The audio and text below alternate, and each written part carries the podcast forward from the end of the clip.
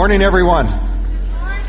I love worshiping with you guys. Amazing. I'll tell you, you yeah, a lot of energy. And, uh, and you sang like you believe it. That was the beautiful part. And that's why we gathered together this morning. If you're visiting today, welcome to Portico. Our vision statement is one church, one message, many expressions. We have a Mississauga campus, we have a Milton campus, and then we have venues that link in by way of video camera. Welcome those of you in our video cafe this morning. It is great to have you here. Well, ushers, could you help me out this morning? We're going to hand out some Bibles. If you need to borrow a Bible today, uh, as we go through, just hold your hand up and we're going to get one. You can borrow this for while you're here in the service with us. Leave it on the chair when you leave this morning and we'll take care of it. It's just a way for you to be able to follow along. We want you to be able to see right out of God's Word what we're going to be speaking about and how it applies to your life. We're in a little series right now that's called Simple Christmas and we've been looking at sort of the basic elements of Christmas, stripping away the flash, the noise, the commercialism, the busyness, trying to get to the core message of Christmas again. And uh, we're just so delighted you've been with us through the series. Hey, by the way, it's good to see you. Uh, some of you I missed over the last couple of Sundays. I don't know, an ice storm, a little, you know what? Hey, we're in Ontario. We can handle that, can't we? All right, the two of us, we're in. Actually, we had, you know, we had a good response. We had good attendance, and it's good to see everybody out again this morning. And we're quickly winding up 2013. I cannot believe it's it's almost to me it's almost inconceivable how quickly 2013 has gone by. Anybody else feel that way? It's like I cannot believe. I, in my office, I was given a gift last year. Uh, somebody purchased for me a calendar, and every month it features this beautiful picture of a Harley Davidson motorcycle they know I have a little weakness there. And so every month I would turn and I'd look at this calendar. And this week when I turned around and I looked over beside my desk where I was doing my study, it's on the last picture. And I realized, I felt a little tear well up in the corner of my eye because I realized I'm not going to get to look at those pictures anymore. I could, but I mean the dates would be all off. And I realized uh, my my bikes are gone, and I go, I'm probably going to have to put up one. You know, you get those flowers and trees and all that kind of stuff. Eh. Anyhow, we'll try to find another one. I'll get it replaced. But I was just thinking how quickly this year's gone by. Now, what I love about the Christmas season, and I hope, did you have a good Christmas? You did? Excellent.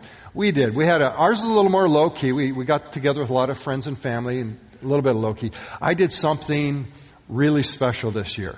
You knew I would, right? Oh, I had more hope in that moment right there.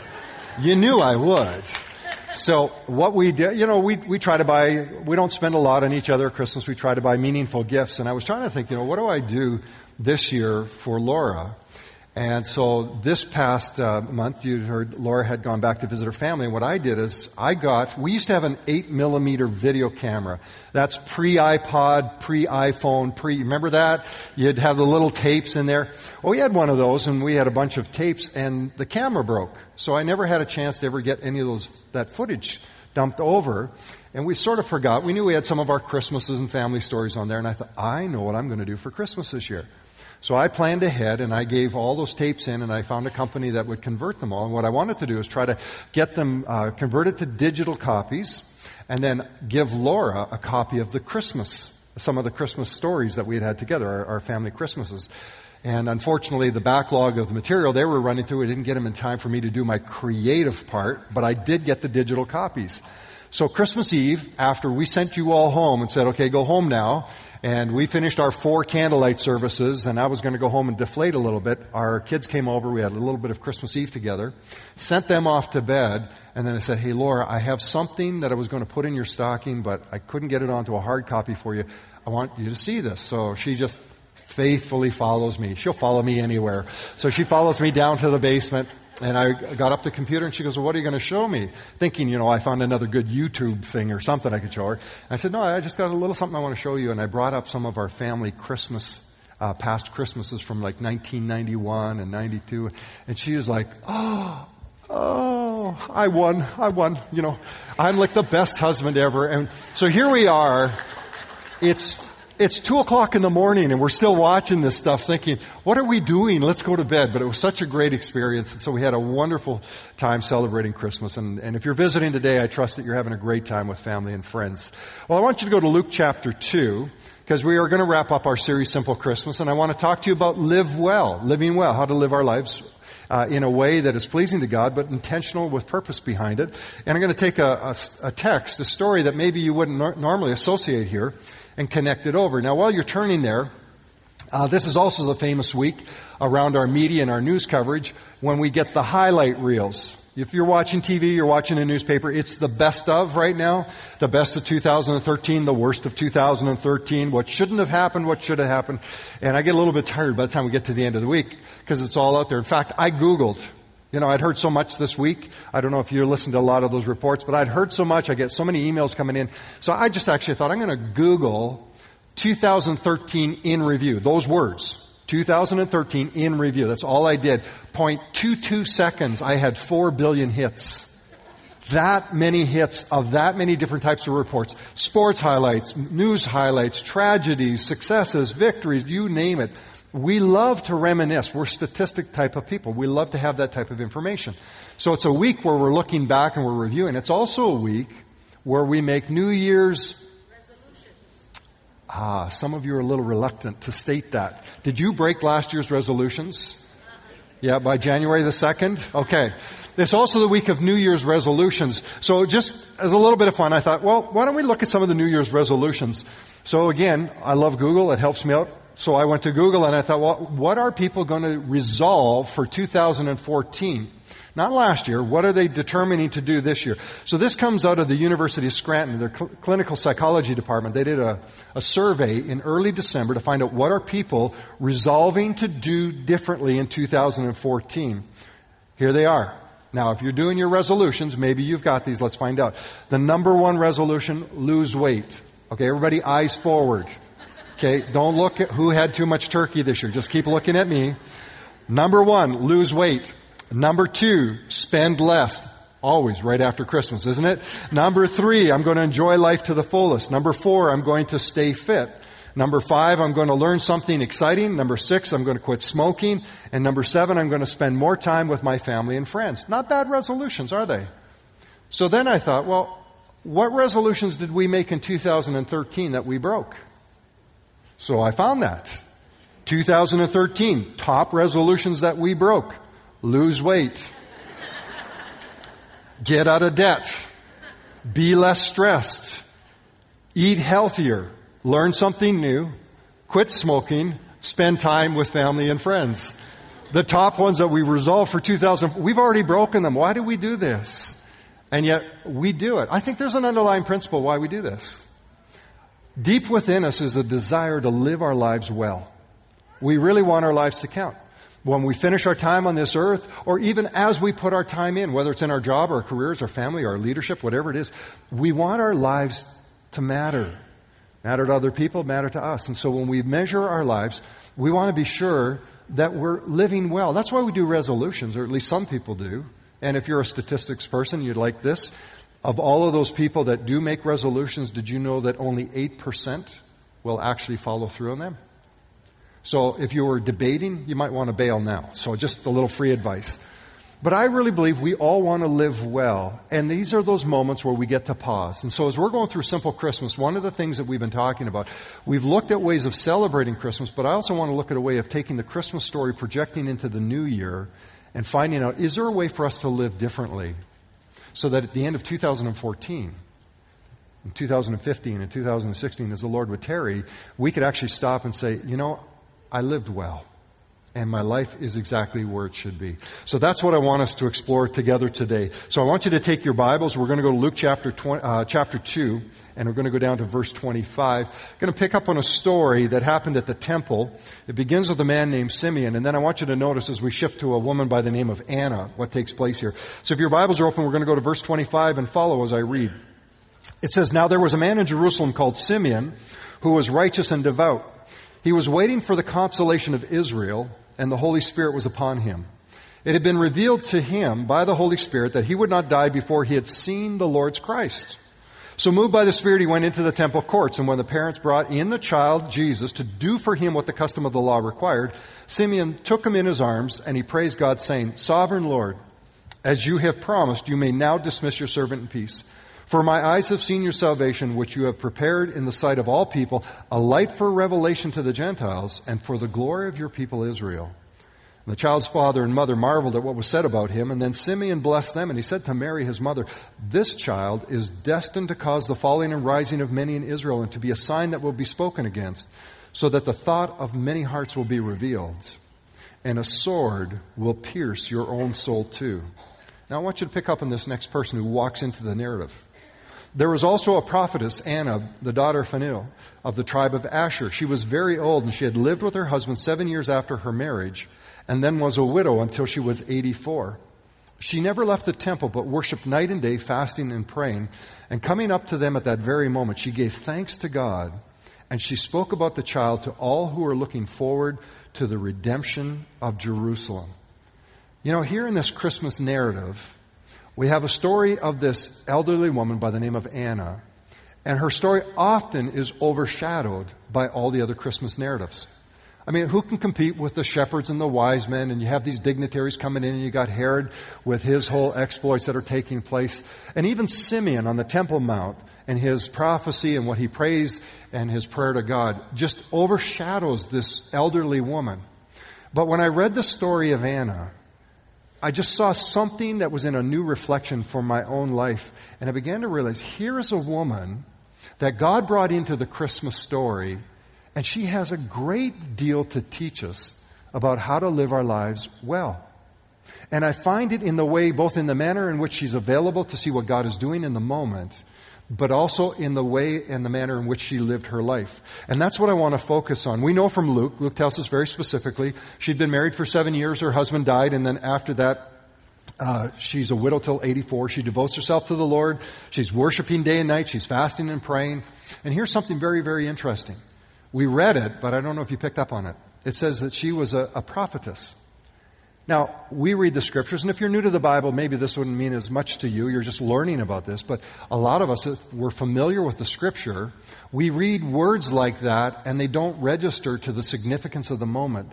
But remember, the story happens following 400 years of silence. So here you have a period of time in which the voice of God has fallen silent and there has been no voice of the prophets speaking.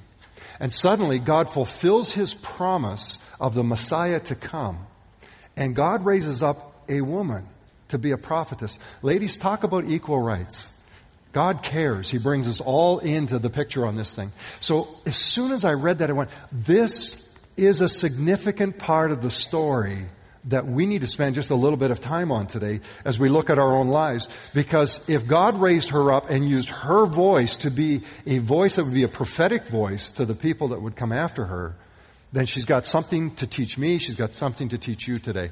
So as it comes to living well, if you want to take your notes out, they'll be in the bulletin. You can just write a few thoughts down. But I want to share with you two aspects of Anna's life that will help us to live our lives well. And they're real simple. I want to talk to you about her primary motivation in life, and then I'm going to talk to you about her priorities. And in fact, when you think about your life, if you really take the sum of everything you do, you can bring it all back and measure it down to whether or not there's value in it around your motivation, what your primary motivation is, and what your core priorities are. And if your motivation is right and your priorities are right, I'll guarantee you you'll live the kind of life you want to live. But when those things are askew, then the life that we desire to live, we often miss. So let's go to Anna's primary motivation. Let me talk about that first. I want you to go back and just take a moment and look at Luke chapter 2 verse 38. Here's what it read, we read together. It said, coming up to them. So that's Anna going up to Simeon, Mary, and Joseph and the baby Jesus. She says, coming up to them, she gave thanks to God, and then she spoke about the child to all who were looking forward to the redemption of Jerusalem.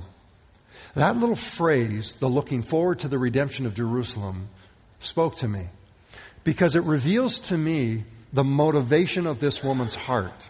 She was caught up in the promise of the Messiah. See, what motivated her life wasn't all the other activities, wasn't the things she can get involved in, wasn't even her marriage or the opportunity to get remarried.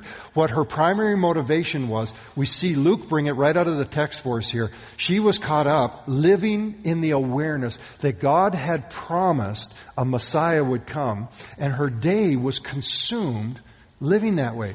For 400 years, there's been silence in the land. Yet for Anna, she's been living her life as if the voice of God had spoken that promise just yesterday. It's as if she could hear as clearly today as if God had given her the promise yesterday that hold on to my promise. Live your life in light of the coming of the Messiah. Now we know from scripture and we also know from history that a great deal of those in Israel at that time had lost the focus. We read about the longing of the hearts of the people of Israel. We read about those that anticipated the prophets and the old prophecies that were still there. But for the most part, Israel had lost hope. They were living under foreign occupation and control. There was leadership. There was dominion that was over top of them that they didn't appreciate. And yet here's Anna. And the moment that Simeon, Joseph, and Mary and Jesus are on the Temple Mount, the Spirit whispers to her. She goes over and she realizes, this is what I live for. This is the primary motivation of my life. Everything that I have dreamt about is wrapped up in this child. And I love how it says, and she spoke to all who would listen to her about who Jesus really was. See, friends, it comes back to this. What's the primary motivation in our lives?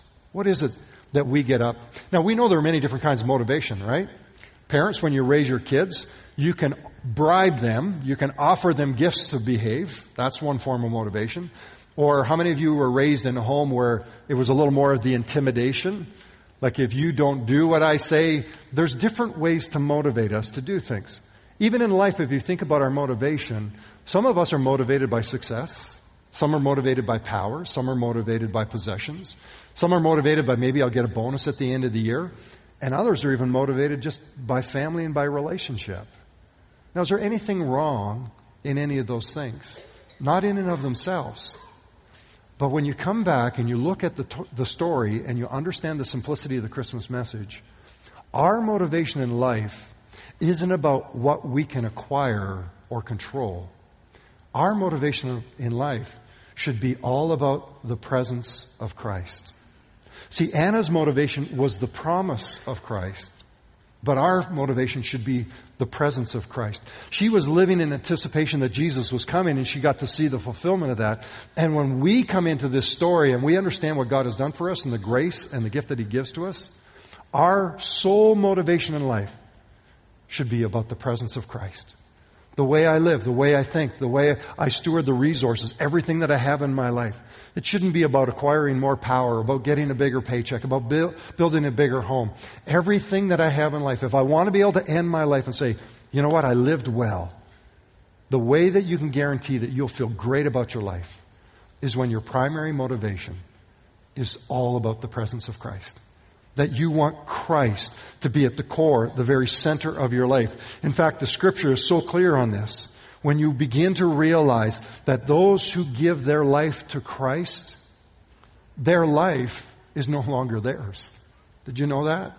There were people that wanted to follow Jesus and their motivation was always distracted and Jesus would say, you need to come and follow me. You need to leave everything behind and then come and follow me. Why was he doing that? Because he realized something that if we don't lay our lives down, then the things within our lives will distract us from allowing Christ to be our primary motivation. Now, the New Testament is filled with scriptures, but let me just share. I just want you to listen to some of them. When you begin to understand this, it will change the way you live. Your 2014 is going to be radically different. Listen to what Paul says to the believers. And I'll, give you the references if you want to write them down. But in Galatians 2.20 he says, I have been crucified with Christ. I no longer live, but Christ, what? Christ lives in me. Now don't move too quick over that. See, we're good with the words, but not necessarily always the practice. I have been crucified with Christ, Paul says. I no longer live, Christ lives in me. That means my primary motivation in life what moves me forward isn't Doug's agenda. It's Christ's agenda.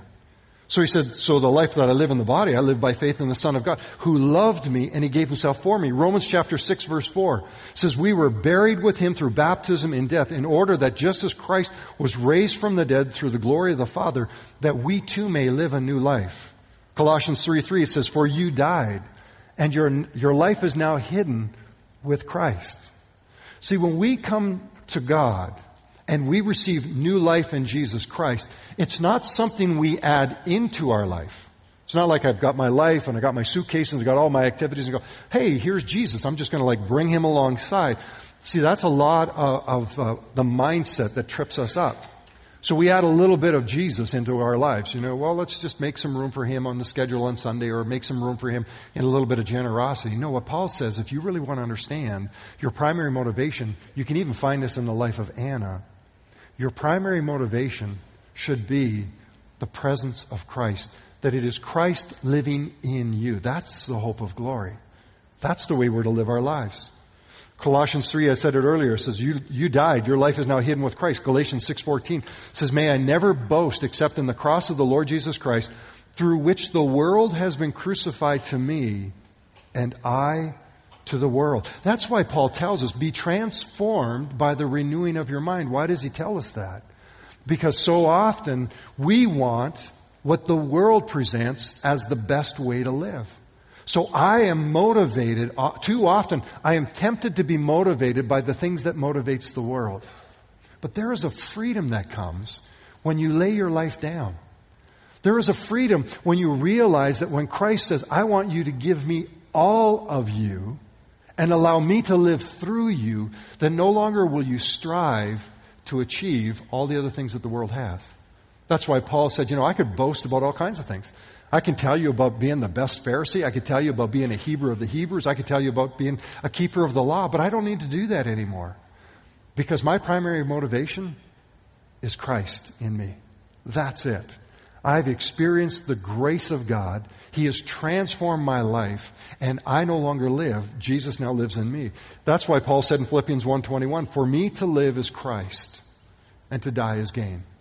Because he understood when you come to Christ, you can lay down all of the striving, all of the achieving, all of the ambitions that so many others are using as their primary motivation in life. And he goes, and you get to enter into this wonderful life in Christ where it's him living through you and your agenda completely changes. So here's Anna on that Temple Mount.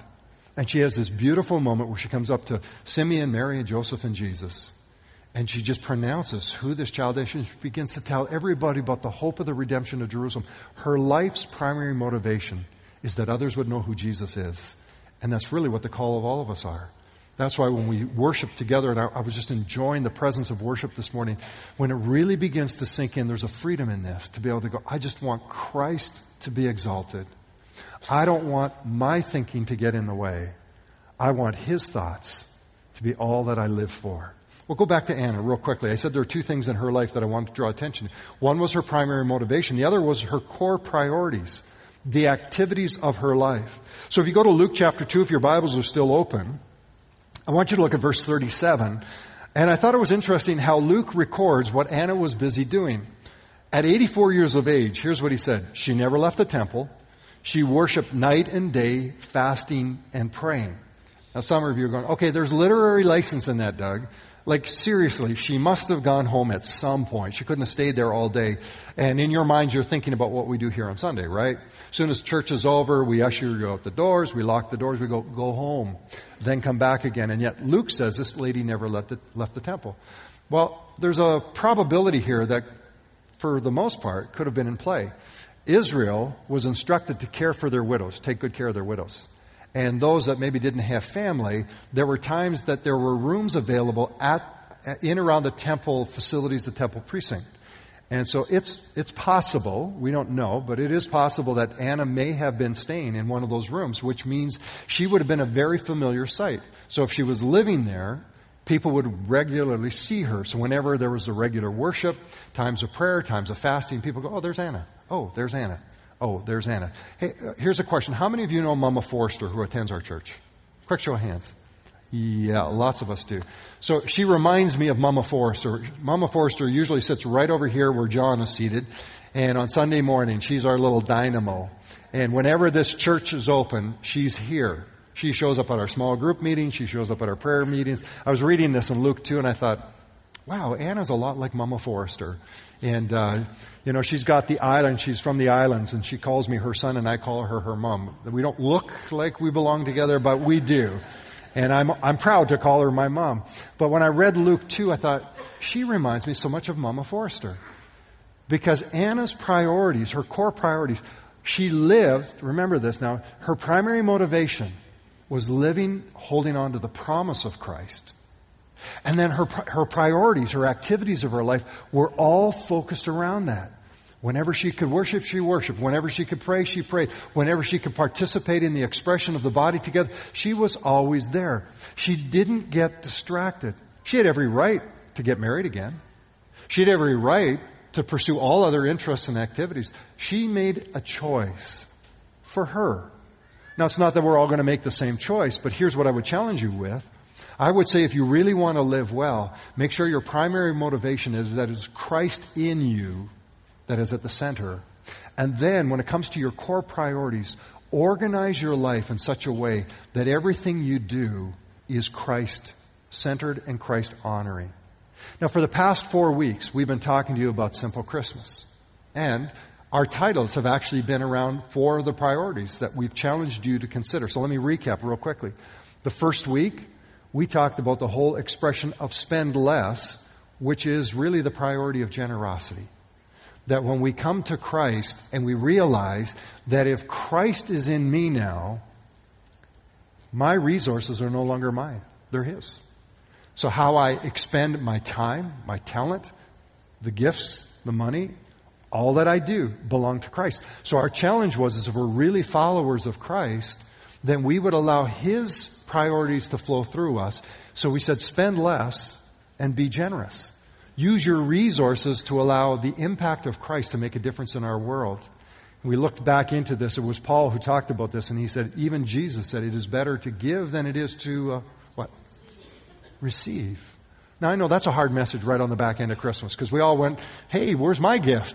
But the way we live our lives, it should be prioritized around the reflection of the priorities of Christ. So it's better to spend less and to give more. The second week, Pastor Johnny talked to us about this, and he challenged us to make time. To make time. That, for you that are visiting today, was to allow your life, the priorities of your life, to be organized in such a way that you're listening and watching for the presence of God every day. That we don't simply compartmentalize and say, I'm going to be with God on Sunday, or I'm going to get together with my small group over here, or I just did my devotional time. But we live with this reality that if Christ is in me, then every moment of my day is an opportunity for God to interrupt my schedule and do something spectacular. That if I listen, God will use me. Something that those of you that regularly attend here, you know I do this when I have appointments. I've shared this before. When I'm driving to an appointment, I'm never really sitting there thinking, okay, now what am I going to do? What will I say? How am I going to respond to the situation? When I drive, I'm usually preparing my heart and I'm just praying. And I just go, God, this is going to be your moment. And I have no idea what words it is that you want me to share. But I just want to be available so that whether the direction of what I share is going to make a difference right then and there, may it not come out of my wisdom and out of my background. Nothing wrong with that. But may it come out of the leading of your spirit. Interrupt what I'm about to do so that for your purpose and your glory, you can accomplish your goals today. And that's true for all of us. God just doesn't say, hey, you're a pastor. How about if I do that with you? Did you know that when you're in the marketplace and you're at work, that God can use you to speak to a coworker if you're available and living with the awareness that God can speak through me in this moment. Now remember, He's not asking you to start off saying, Thus saith the Lord. That's pretty much a deal breaker right there. You understand that. But if you'll allow the Spirit to interrupt your life in a manageable way, he will give you wisdom. The Bible says in James, if you need wisdom, ask of God. He will give wisdom and He'll deposit it into your heart. That means when you begin to speak, you'll suddenly find, and some of you know this to be true, you're speaking words and you go, whoa, where did that come from? You ever find that? And you're just amazed and you realize, hey, that's Christ through me right there.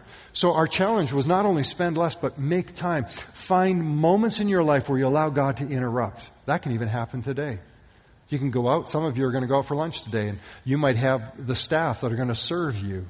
And if you'll make time, you might find that one of them that is serving you is waiting for a word of hope or a word of encouragement or a word of cheer. We often forget about the people that serve us, but their lives are no different than ours. They go through challenge and disappointment. They go through pain and hurt. And did you know that your word could be the word of Christ that will build them up and lift them up. So today and every day of our lives, if our priorities are, hey, let's spend less and be generous. Let's make time, allow God to interrupt us. Week number three, we talked about the whole area of worship and we talked about what authentic worship was. Now that was, we had a little bit of weather challenge here, but what we did is a little more of an unplugged service that day. And we talked about worship, that it's not what we do simply when we come together like this, and I love corporate worship. Worship is an expression of my entire life. It's what I do all the time. And so it's the authenticity of my life in every expression. So let worship be something, whether it's my gifts, my service, my career, my calling, my leadership as a husband in my family, whatever it is that I do, whatever it is that you do, it's an expression of worship. Make that a priority that your life would be an expression of worship for Christ. And then the last, uh, last week, Pastor Jeff, he talked to us about the whole expression of love. And that for us is the declaration of integrity. That if we really love, if our priority is to love people, then our lives would be lives of such integrity that people would never question our motives. They would see in the unity that Christ is at the center of all that we do.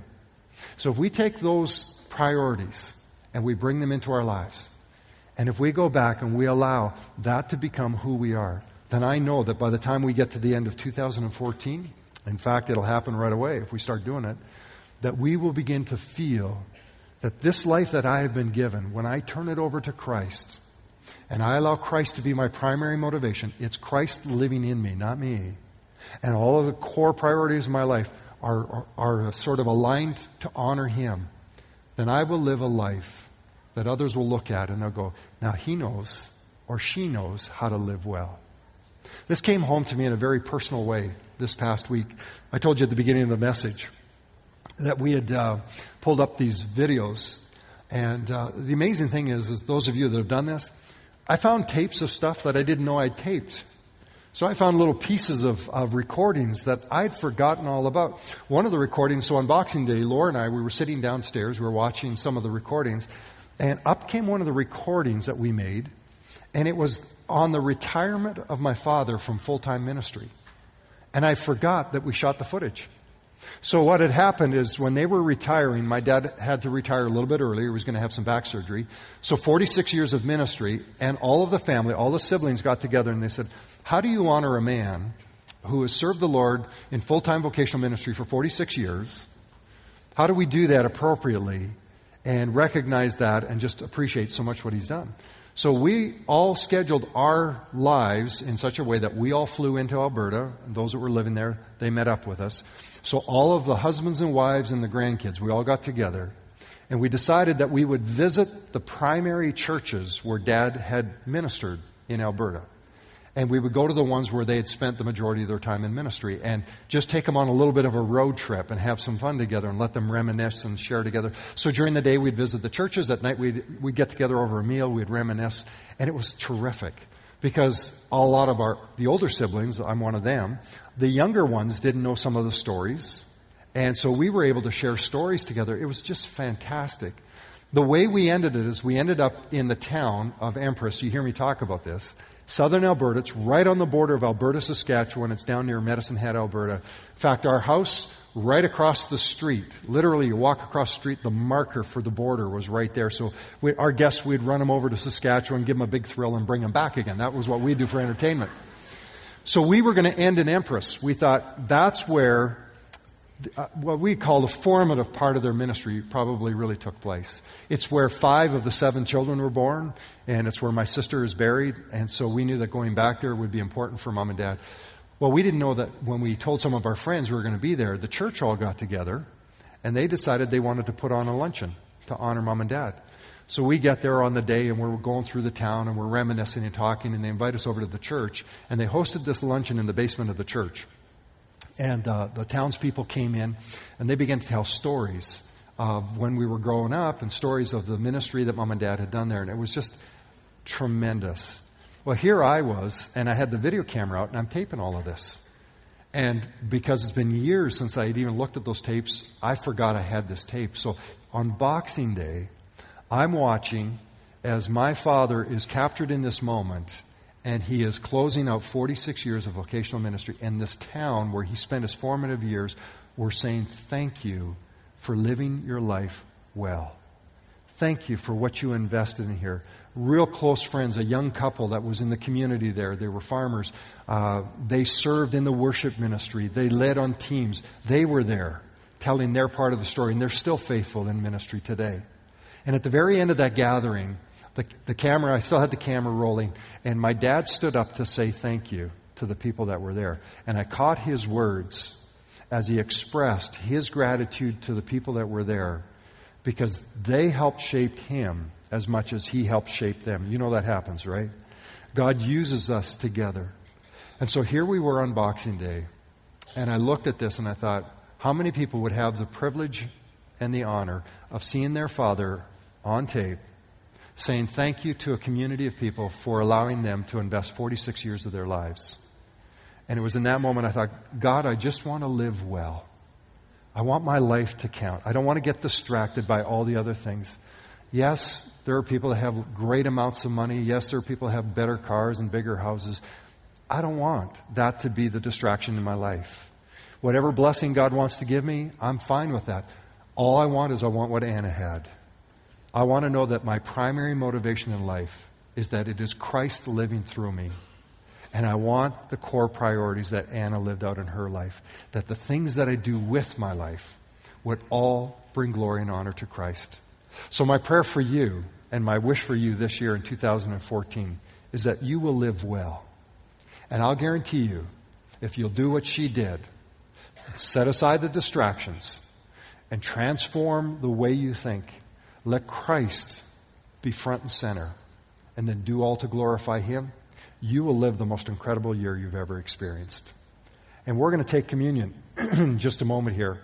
And as we do take communion together, what I want to remind you of is the reason we do this is for the very express purpose of not just remembering what Christ has done for us, but to again declare to Him, My life is no longer my own. I am hidden in you, so may your life live through me. So let's pray together. I'm going to ask the servers that they prepare to come, and then we're going to celebrate communion. So, Father, this morning, it's my prayer that you would just take and seal the very thoughts that come off the pages of Scripture. I believe everybody listening to my voice today truly desires to live well, that their life matters and it counts.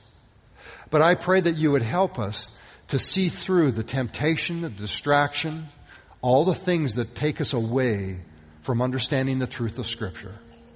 And if we get this, if we really, truly get this, it's no longer my life. The moment I invite Jesus into my heart, I willingly lay my life down and say, Christ, live in me. Let your life be expressed through me. Let my words be your words, my thoughts be your thoughts, my actions be your actions. For this is the life we're called to. So I pray for everyone here today. May this week and as we go into 2014, I pray that it be more, uh, more than just about broken resolutions or new dreams and anticipations. I pray at the heart of it all, it would be about lifting up Jesus Christ and seeing Him glorified in our lives. And as we gather around this communion table, may you make this real to each and every one of us. And I ask it in Christ's name. Amen.